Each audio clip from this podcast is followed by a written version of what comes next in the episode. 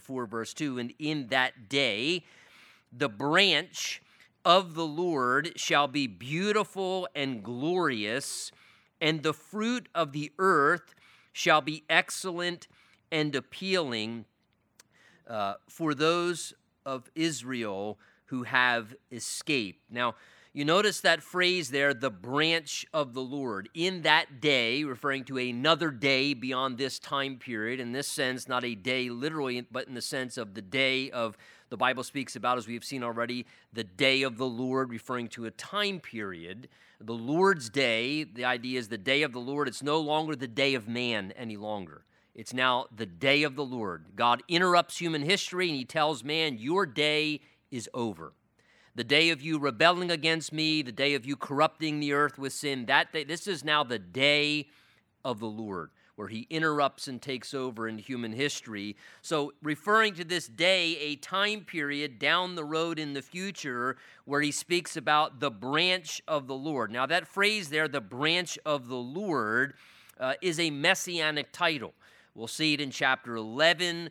It's spoken of in Jeremiah chapter 23 in Ezekiel's prophecy as well. It's a term, one of the descriptive terms given to describe Messiah, and a description, no doubt, of our Lord Jesus Christ, and a very fitting term. Many different metaphors are used to refer to Jesus.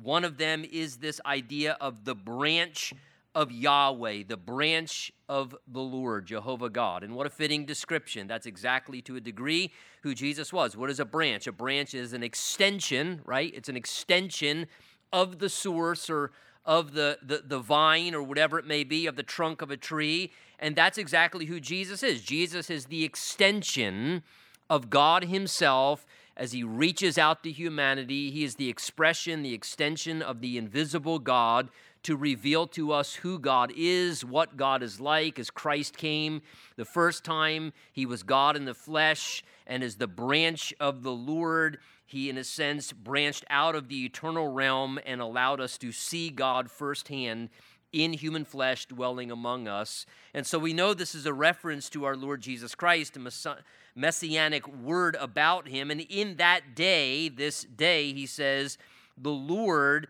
shall be beautiful and glorious. And you could tell it's a time of great prosperity once again. The fruit of the earth shall be excellent and appealing for those of Israel who've escaped. So we go from the prior verses where things are very dark, it's all dismal, things are a mess, right? I mean, we looked at there in chapters 3 and 4 some really dark, dismal things that were going on, the sin of the people at that time. And now all of a sudden, he contrasts that with the beauty of the Lord the beauty of our Lord Jesus in that day when he returns in all of his power and in all of his glory and is reigning there in Jerusalem, as chapter 2 described for us. We saw some of it there, as the Bible describes, where the, the knowledge of the Lord will cover the earth as the waters cover the sea. And remember, we saw that all nations will be flowing to Jerusalem.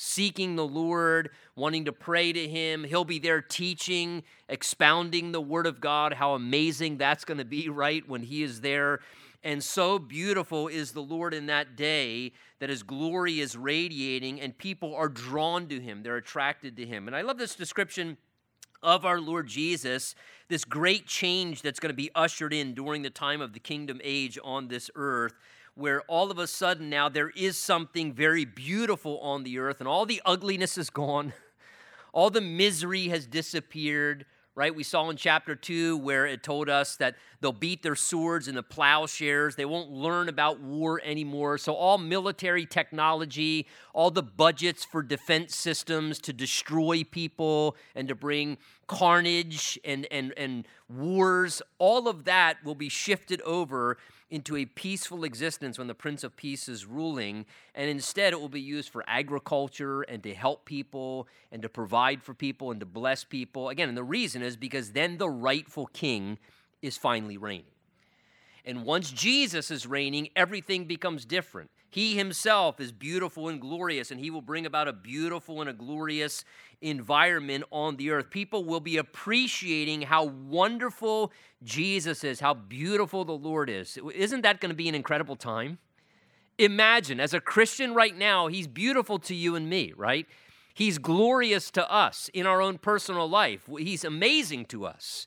But to so many, the person that we think is so beautiful and the Savior and the Lord, who we think is so glorious and wonderful, so many people think very horrible, disparaging thoughts about him. He's mocked. He's, in a sense, you know, looked upon as, as part of the problem in culture, these Christ followers, these conservative Christians. But in that day, everybody's going to see how beautiful Jesus is.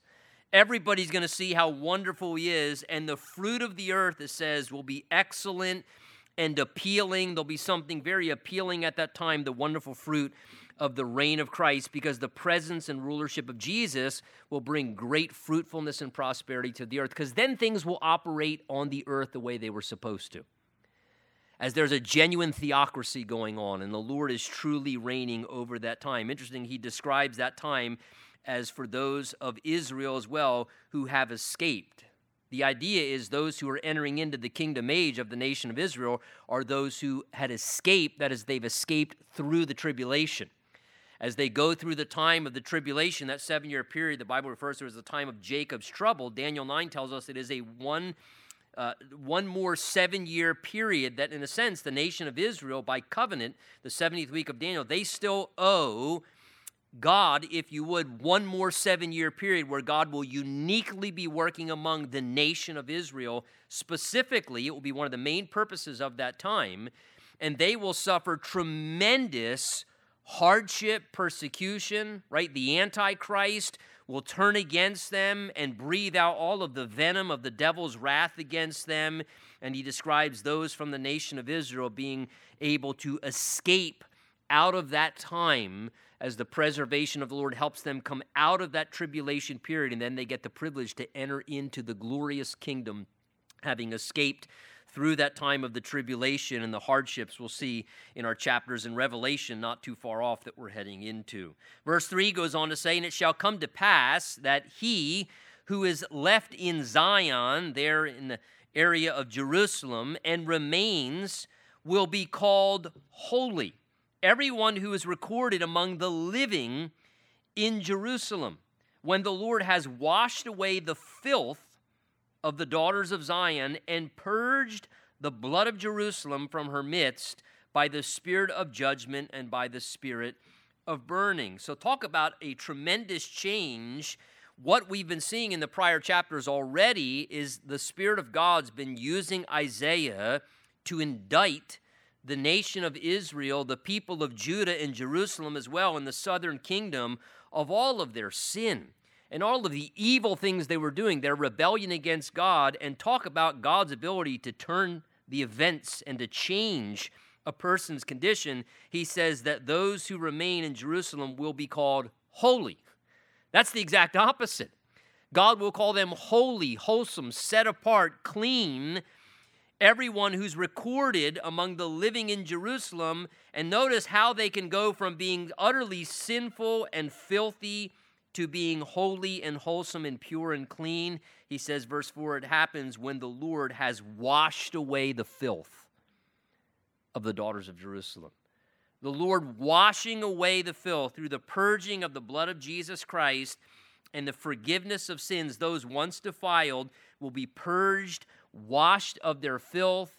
They'll be cleansed in the sight of the Lord, made holy and set apart to the Lord in their condition but notice the way in this particular situation, that process of purging them from their defilement and giving them a holy condition and status. Notice the process that will transpire. It will be a process of undergoing a period of fiery judgment that they'll be experiencing upon their lives. He says, It will come to pass, verse 4 by the spirit of judgment and the spirit of burning. In other words, they will be brought through, as we might often say, the refiner's fire.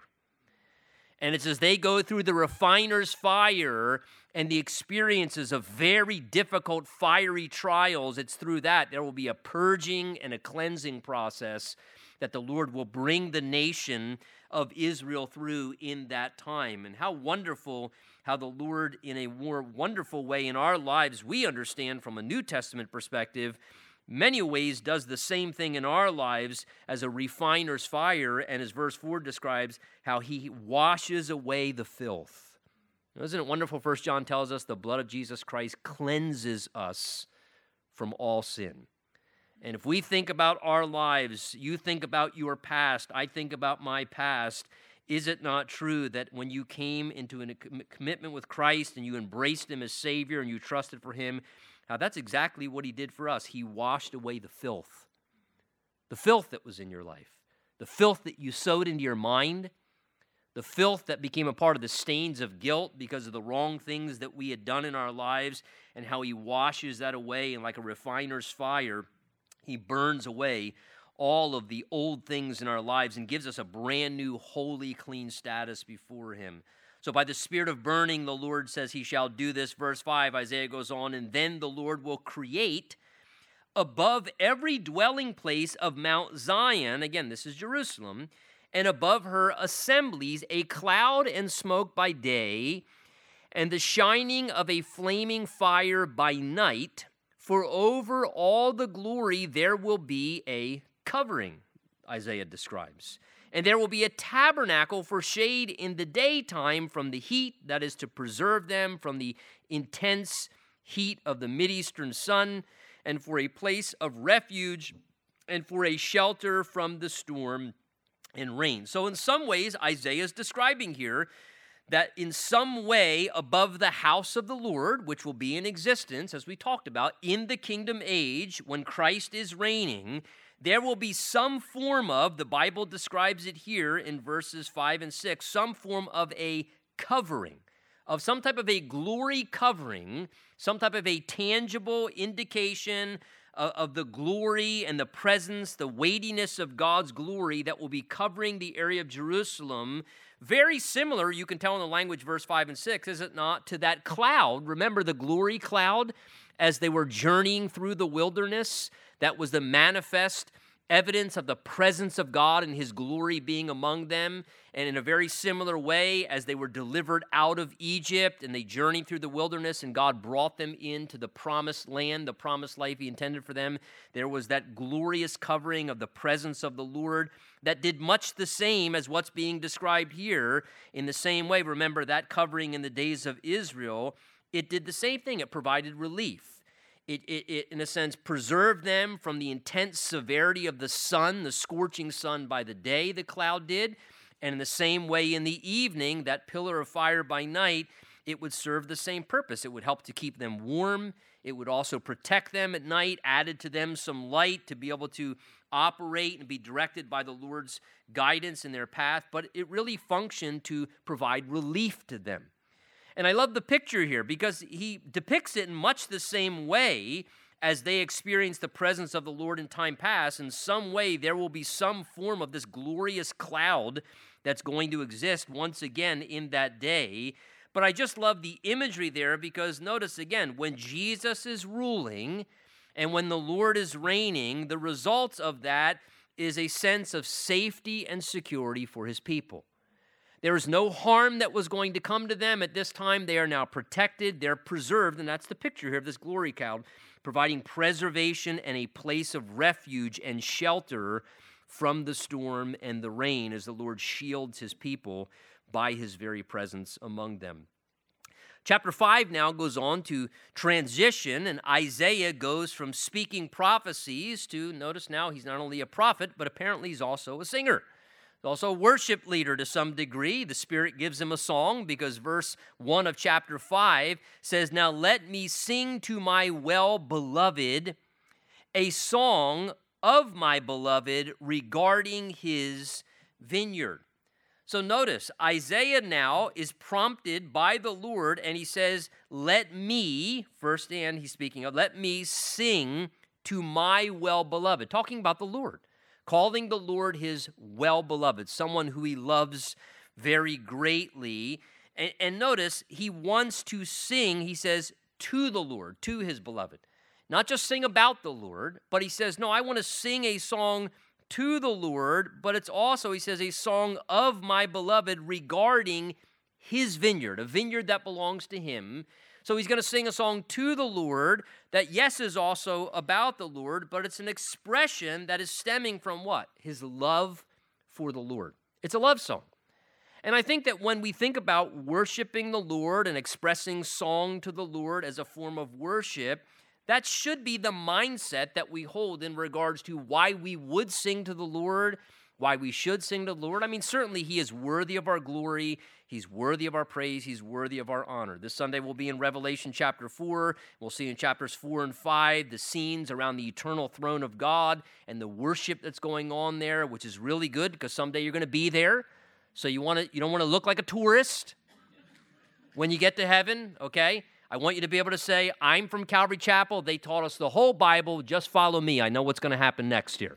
I know the lyrics to the songs. We studied that book in the Bible, and you can be a, a, tour guide if you could in seven. Instead of walking around like a confused tourist, you can from day one jump right into the worship and fully engage. But one of the things we'll see they're saying around the throne of God is, worthy, worthy, worthy of all glory and honor and power. So certainly he's worthy, and we should give him our worship whether we ever feel like anything or not. But the heart attitude in our singing to the Lord should be this idea of singing to the one that we love. And that we're singing to him Eh, the idea there is, you know, in the same way, someone would, you know, sing a love song to someone, serenading someone. That's the idea there, that we want to express out of our love for the Lord to tell Him through the words that we use and the, the, the melody of the songs and the music. We want to tell Him how we think about Him, express our love to Him, and sing a song about Him. And notice He says this song that He received from the Lord, apparently, which was, you know, what's a, a prophetic word here it had a degree of melody. There must have been a harmony. Somehow he sang this. I'm not going to try, so don't get nervous. But he sang this song, and notice it was about the Lord. So it was a song that also, notice, was used to convey spiritual truth. And I think for those who select worship songs and lead worship songs, I think for those who've been gifted and maybe the Spirit of the Lord enables you to, to write or to put together a worship song, that should be something that's taken into consideration that when the Lord gives you a song, it should be a song that conveys spiritual truths and that speaks things about God and about his ways, about his nature, about what he's done. And again, that, that, that music can be a medium whereby God helps us to remember spiritual truths, to recall spiritual truths.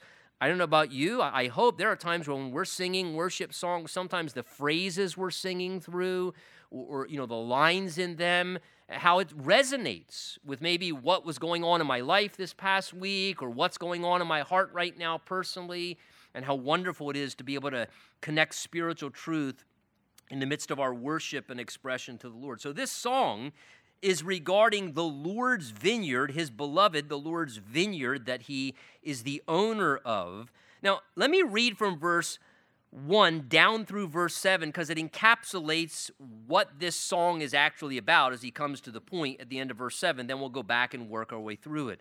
He goes on to say, verse 1 My well beloved has a vineyard on a very fruitful hill. He dug it up and cleared out its stones and planted it with the choicest vine. He built a tower in its midst and also made a winepress in it. So he expected it to bring forth good grapes. But it brought forth wild grapes. And now, O inhabitants of Jerusalem and men of Judah, judge, please, between me, the Lord says, and my vineyard. What more could have been done to my vineyard that I have not done in it?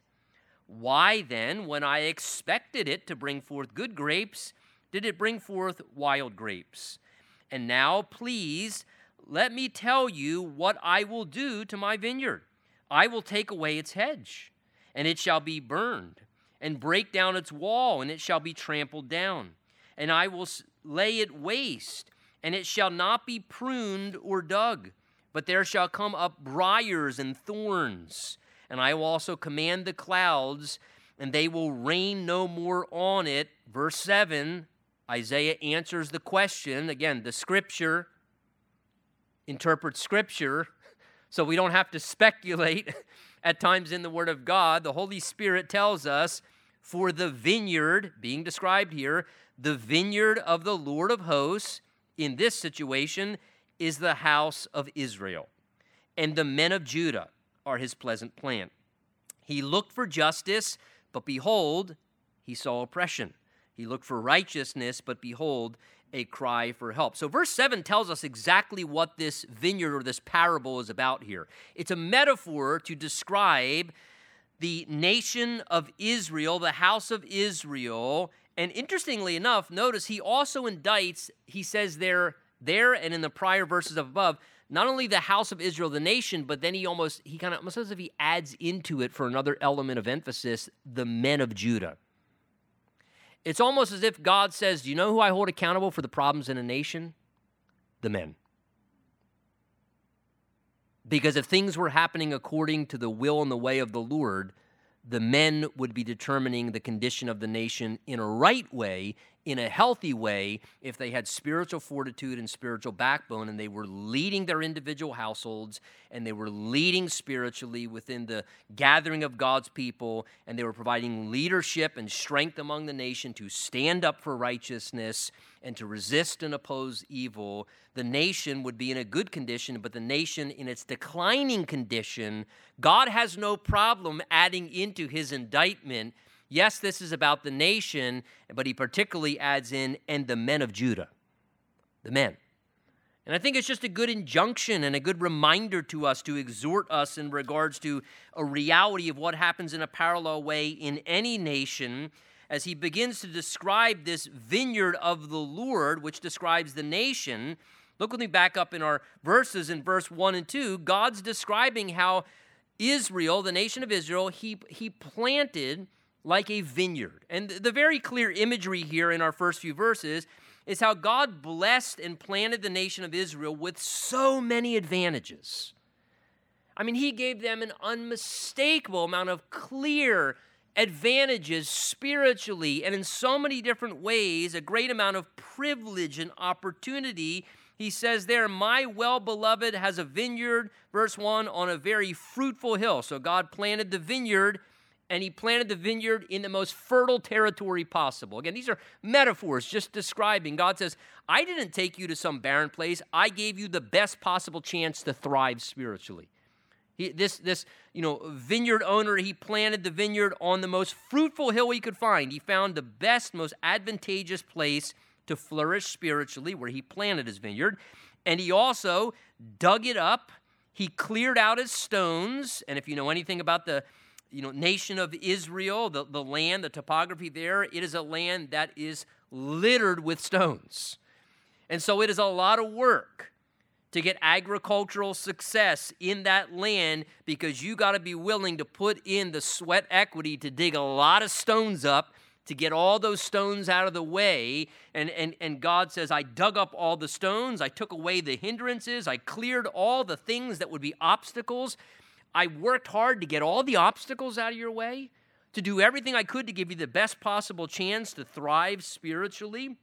And then he said, I, I, not only cleared all the stones, but I planted it with the choicest of vines. So God planted the absolute best of vines that he could think of that, that existed. He built a tower in its midst. The towers would be established. They used the stones to build walls and to build towers. The towers were to, to look over the vineyard. So when harvest time came, if people tried to come in and steal the harvest or steal the fruit, people would be in a watchtower to see uh, you know, a robber or a thief or an invading army to come in. And so he says, I, I, I built towers for this vineyard of mine. I put a wine press within it. They didn't even have to take the, the grapes and, and that which they glean from the vineyard and, and you know, unsafely carry it to another location and, and do the wine pressing there. God says, I put a wine press right there.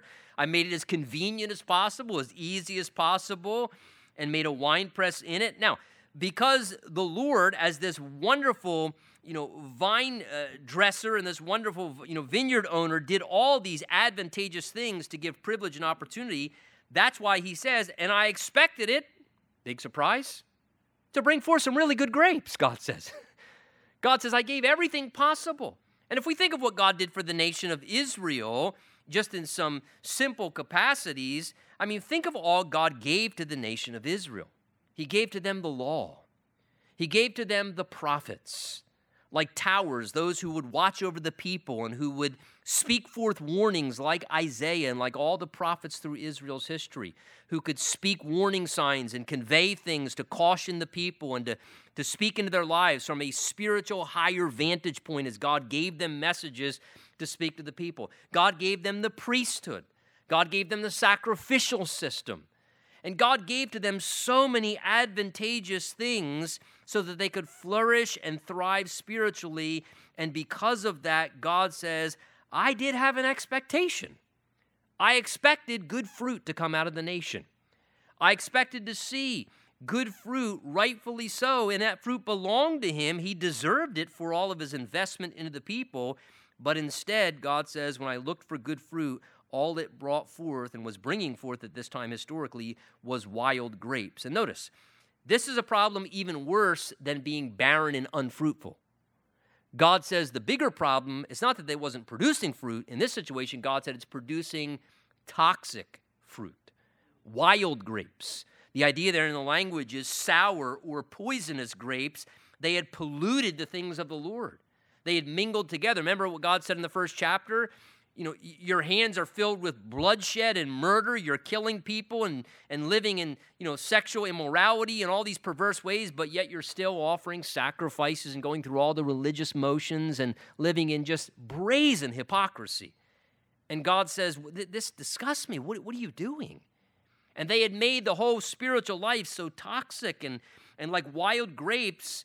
And so he says verse 3 oh inhabitants of jerusalem and men of judah judge he says between me and my vineyard.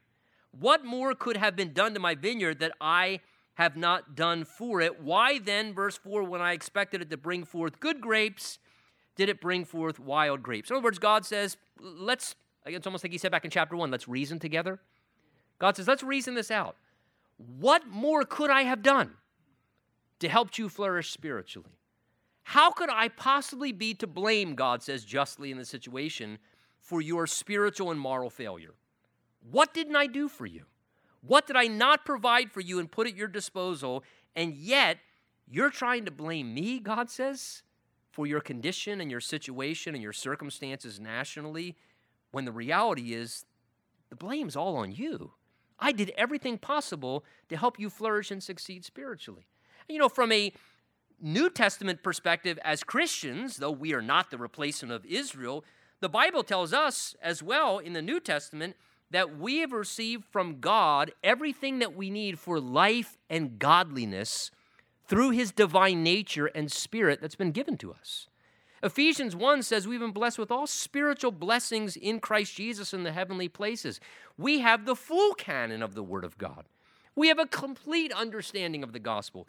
We have the Holy Spirit indwelling inside of us, living within us not just coming upon our lives from time to time as the nation of Israel would experience. We have way more advantage spiritually than even they had. And so it would be fair to say there is some degree of expectancy of good spiritual fruit God would expect from my life and your life as a Christian. And justly so. It is right for God to be able to have a degree of expectation in our life to see good fruit. Remember, Jesus said, I appointed you that you may go bear fruit and fruit that remains. So it is a great disappointment when God sees our life producing bad fruit, sour fruit, rotten fruit, when the reality is God's not to blame for that. There's nothing that God has left out and did not do for us. He's done a whole lot to give us the advantage and the opportunity to have a spiritually fruitful and prosperous life. And the blame is completely on us. And so, in a sense, the Lord at times could charge me or perhaps indict you in the same way, saying, What more could I have done for you? What, what more could I have done? I've done so much for you. This is something on your end that you have to recognize. He says, I expected to find good fruit. And instead, sometimes the Lord finds sour grapes as he looks at our lives, perhaps from time to time. In verse 5, he then warns them, saying to them, His discipline. And now, please, let me tell you what I will do to my vineyard, the Lord says. I will take away its hedge, that its protection, and it shall be burned, that is, it will be exposed. There won't be a barrier and a wall to protect it from the, the, the fires that could rage from time to time. I'll break down its wall, and it shall be trampled down. I'll lay it waste, and it shall not be pruned or dug. So God would no longer tend the vineyard and you know get out the weeds and use the hoe and keep the land cultivated. He says, "But there shall come upon it now briars and thorns, and I will command the clouds that they rain no rain upon it." So God's discipline, God says, "Here's what I'm going to do. I'm going to remove my blessing. I'm going to pull back my preservation, my protective covering." And I'm going to allow you to struggle, and let's see how well you do, God says, a nation, without my involvement in your situation anymore. You didn't want my involvement, you didn't want my help, you didn't want to take advantage of my blessings and my protection and my preservation. So God says, okay, how about I just pull all that off and let's see how well you do on your own? And that is probably one of the worst things any nation wants is for God to basically say, you know what? You can keep on your money in God we trust. But God says, if you don't want anything to do with me, then I'll just step back. I'll just pull back and retract from you what I was doing previously, and I'll let you try doing things without me completely on your own and, and, see how well that works for you. And how the Lord can use that as a degree of judgment, where in a sense He just retracts His hand of blessing he retracts his hand of protection and preservation, whether it's on a nation or upon a life. Boy, that is one of the worst things we ever want to experience. And the Lord here indicts Israel. Now, it seems verse 8 and running through the remainder of our chapter, we now find these six woes, which I believe are basically just a description of this sour fruit, right? God says, I was looking for good fruit, but I only found these wild sour grapes. The idea is conditions of sinfulness instead. And the Lord describes them now in these six woes that are pronounced against his people. The first woe, described in verse 8, he says, Woe to those who join house to house and add field to field, till there is no place where they may dwell alone in the midst of the land. Now, the first woe that's pronounced against them is basically a description of how the people, the nation at that time, had been consumed by greed and covetousness. They were consumed by greed and covetousness for excess material prosperity. They were disregarding the general principle that God gave to them as a nation. Uniquely, remember, Leviticus 25 describes it, Numbers chapter 36, other places where God said, The land is mine. And God allotted different territories and boundaries of the land to all the different tribes and the families and at times they may fall into hardship. Maybe they didn't have a good harvest or a good crop for a year or two, and then maybe problems happen. They fell into debt, and sometimes their land would have to be sold off to pay their debts and so forth. But God had always said, look, but that can never be done permanently. And even on the year of Jubilee, everything was to revert back to the people. And again, the reason why is because God wanted them in that situation nationally to realize that the land belonged to Him. None of it was theirs anyway. Remember, when God brought them into the land, He said, I'm going to give you a land, right? He said, I'm going to give you a land. You didn't work for it. You didn't prepare the land. You didn't conquer the land. You didn't build the houses or build the cities. I'm going to take you in, give you victories and battles in ways that are amazing, and you're going to completely inherit the land. Inherit means it's a gift. An inheritance is something you get because somebody else worked really hard for, and they kindly left it and turned it over to you. And God says to them, it's going to be a faith inheritance. So God wanted them to have this understanding of who really the landowner was.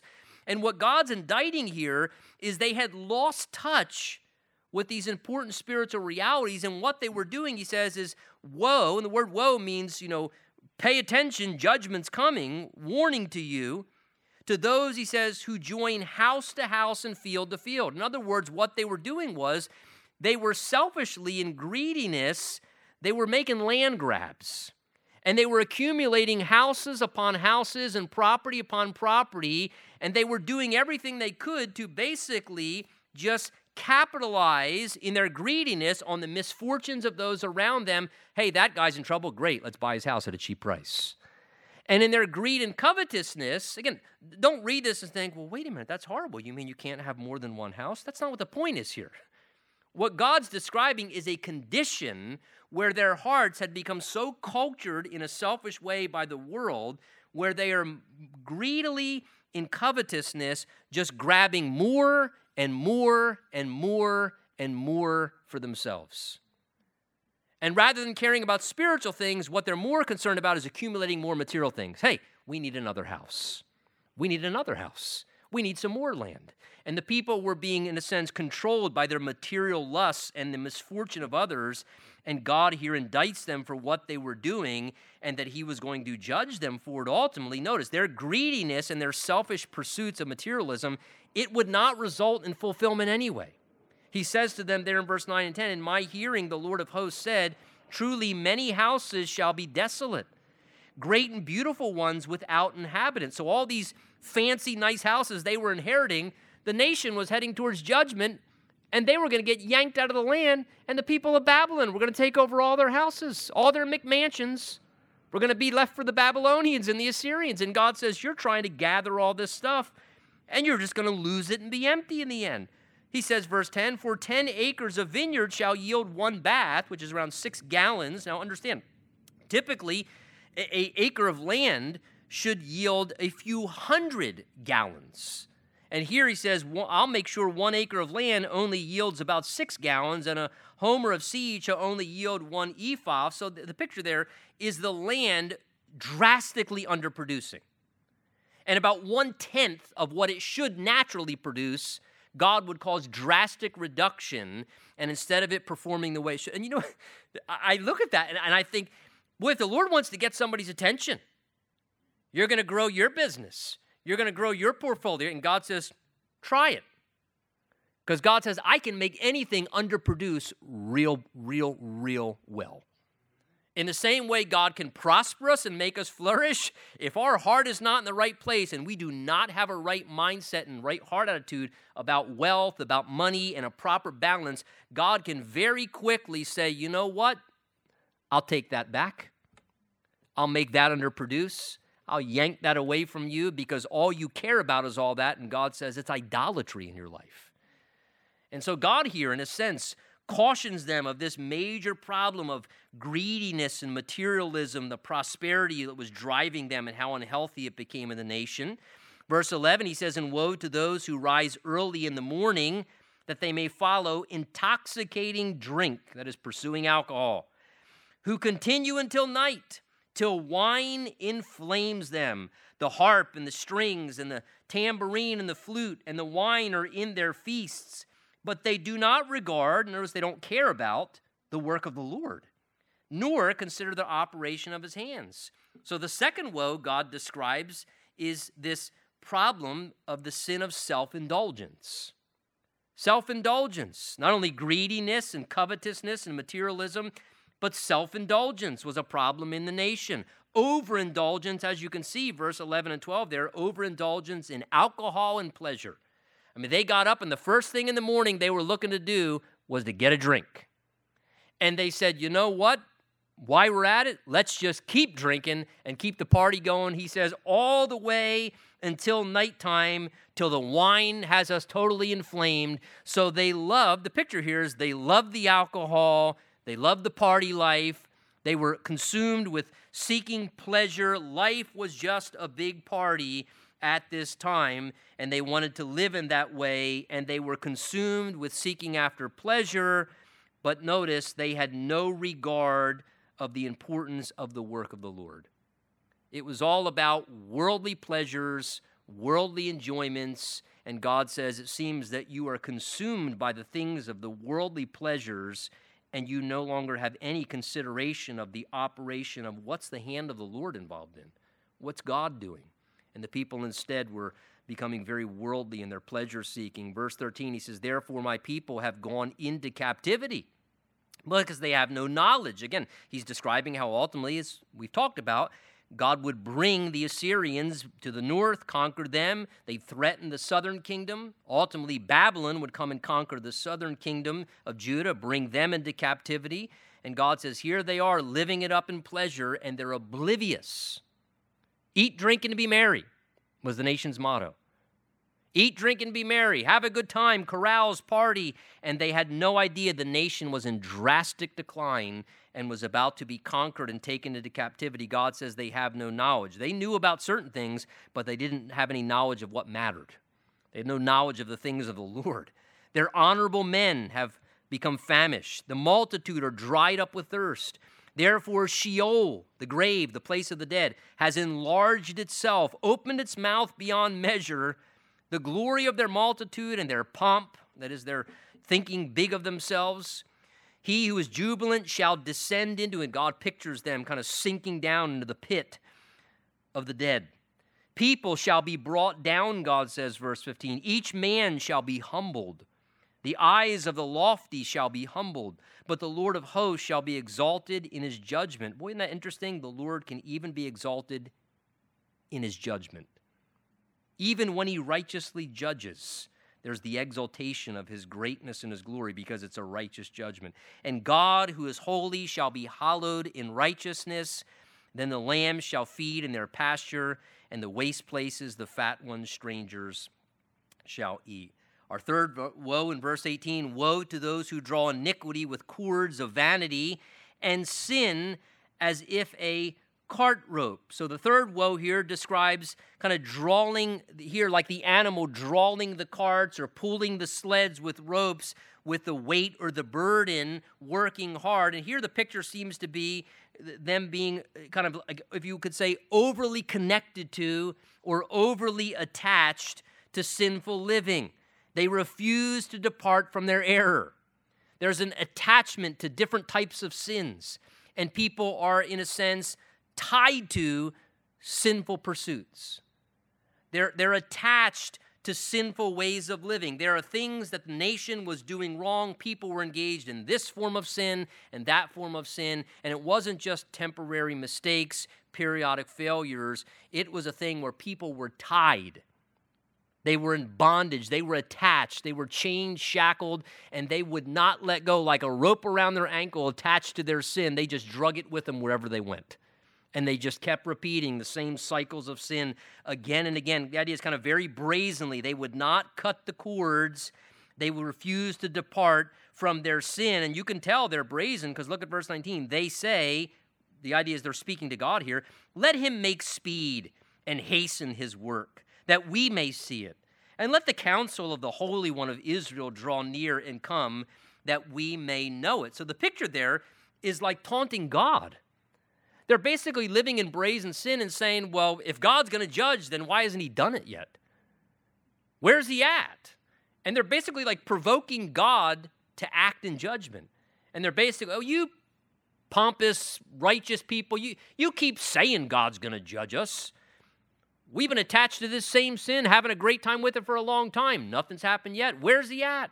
How come he hasn't done anything? Like Peter describes in his epistle, how There'll be scoffers in the last day saying, you know, where is the coming of the Lord and where is he in his judgment upon the earth? And kind of the same idea here. It's a scary thing to be, in a sense, mocking and taunting the Lord, taunting God to judge.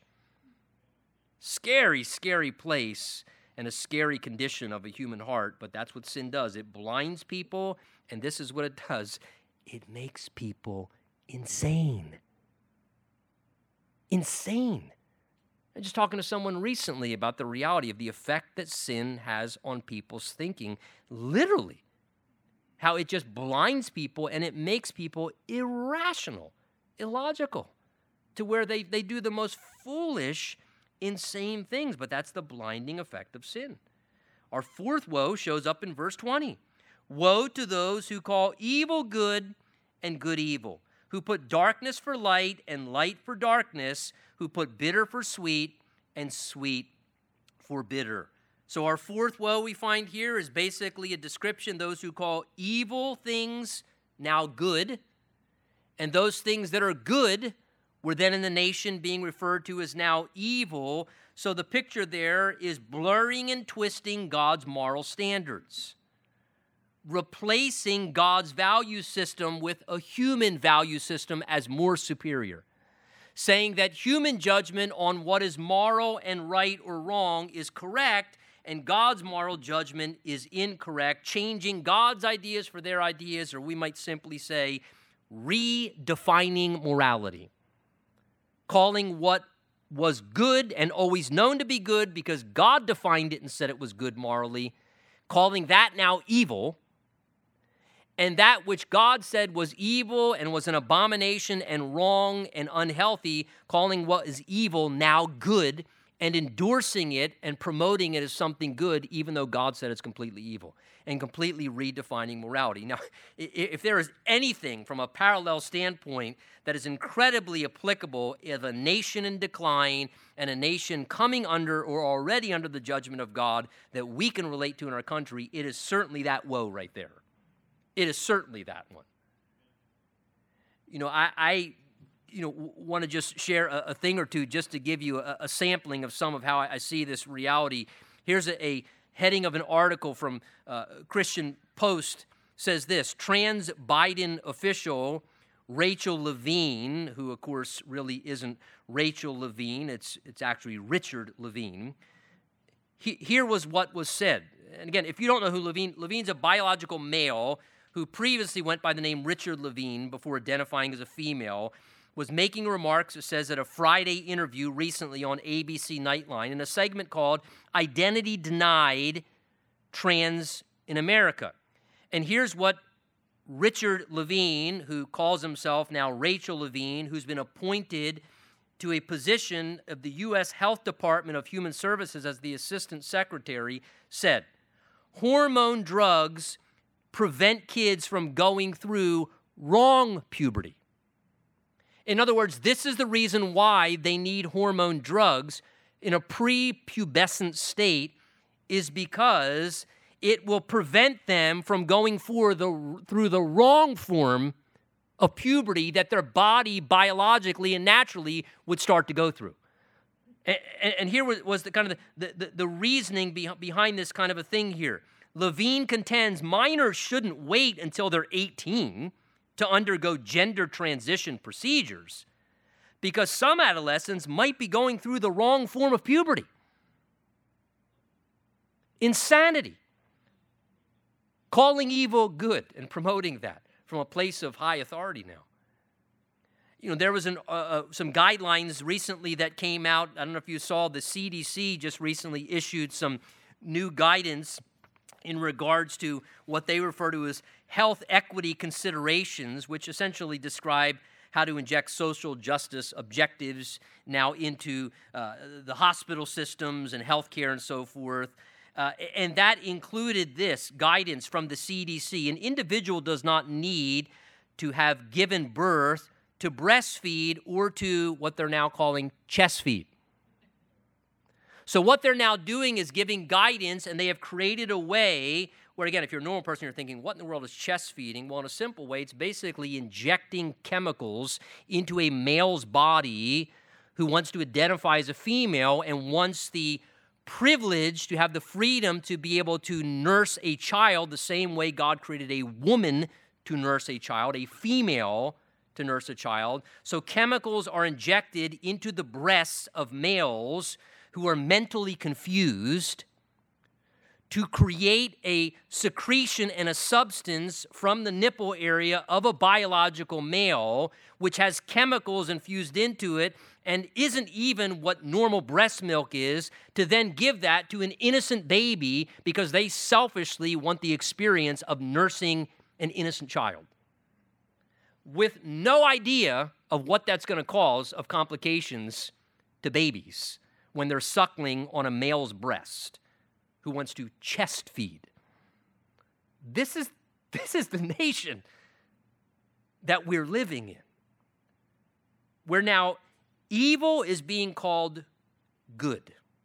Evil things are being these are good things and, and this is progression and these are, are, are, are and this is what and then the same way everything that's good now is being called called evil Right? My wife and I went and watched the Sound of Freedom movie, and you know I don't endorse movies from the pulpit very often. It was very difficult to watch, but it was a true story about exposing sex trafficking and you know some work that's been happening in regards to that.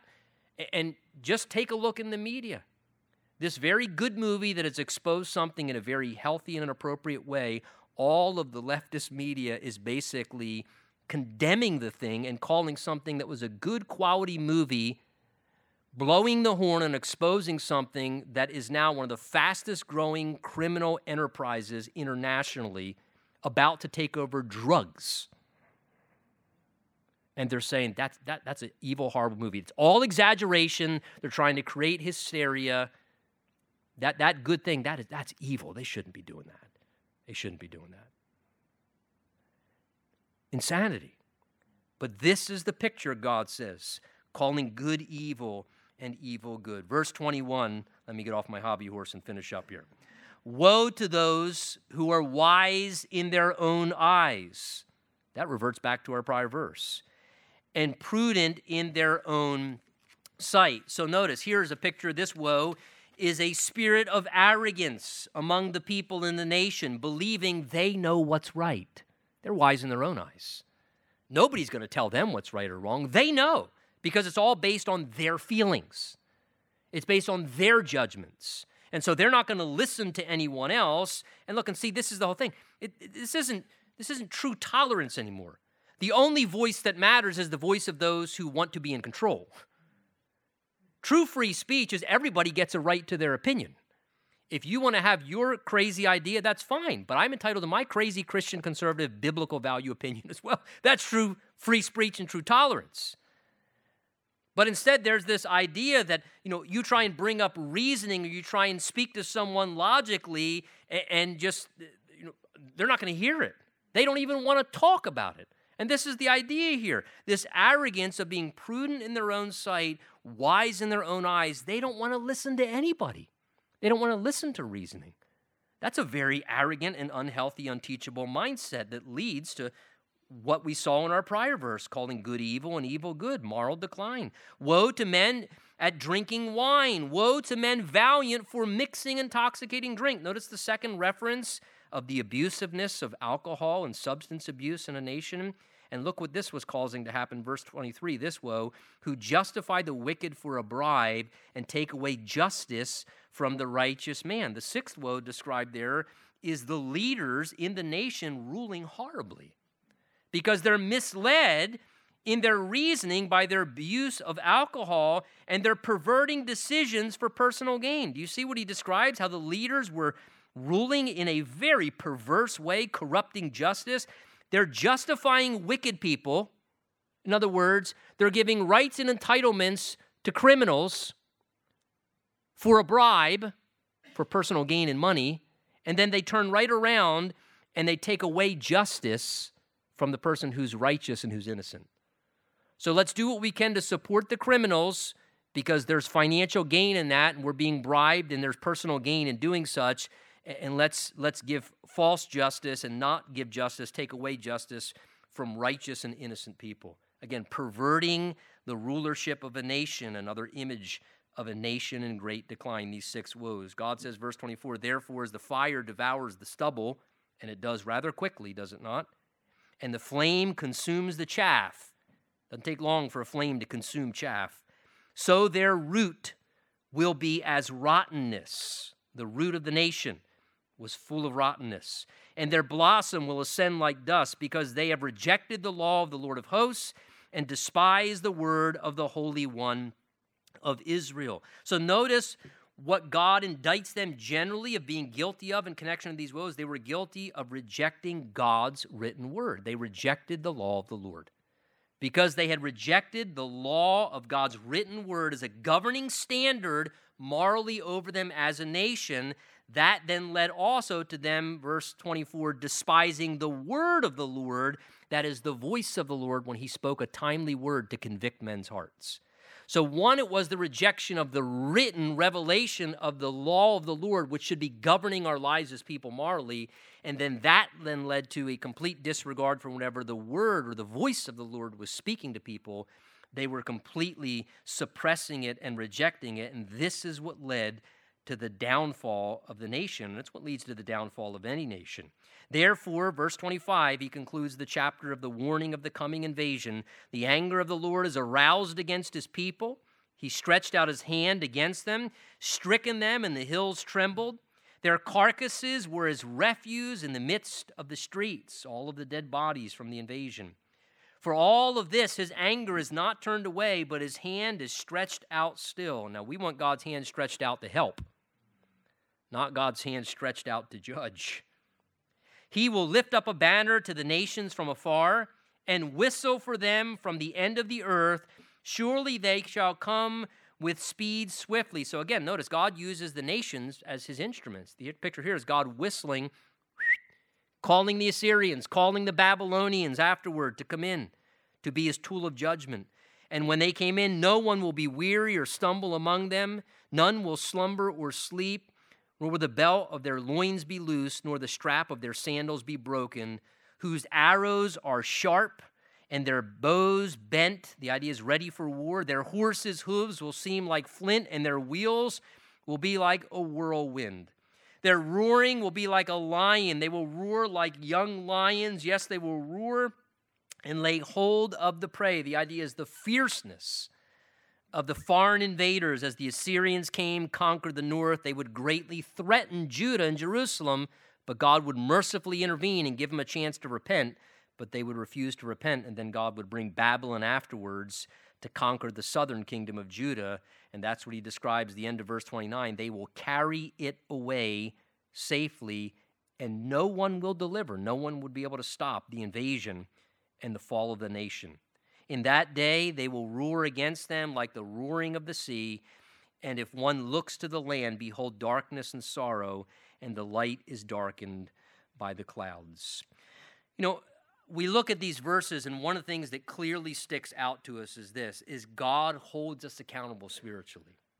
And there's no way of getting around that. God holds us accountable spiritually and God has expectations for us as his people. And the thing we should always be asking ourselves in regards to God's expectation of our life, how are we doing? God has expectations he's put upon my life. To whom much is given, much shall be required. And because we know and we understand, God holds us accountable. God has expectancies of our lives, where we're at spiritually, what we know spiritually. And so, as God has expectations, the question I should always say is, Lord, how am I doing? How am I doing, Lord? What fruit are you seeing in my life? Because that is something that matters to the Lord individually and we should pray for our nation because it is something, as we've been blessed as a nation in our own country to experience many advantages and privileges from the Lord, that we should really be considering nationally as well. Well, let's stand, let's pray together.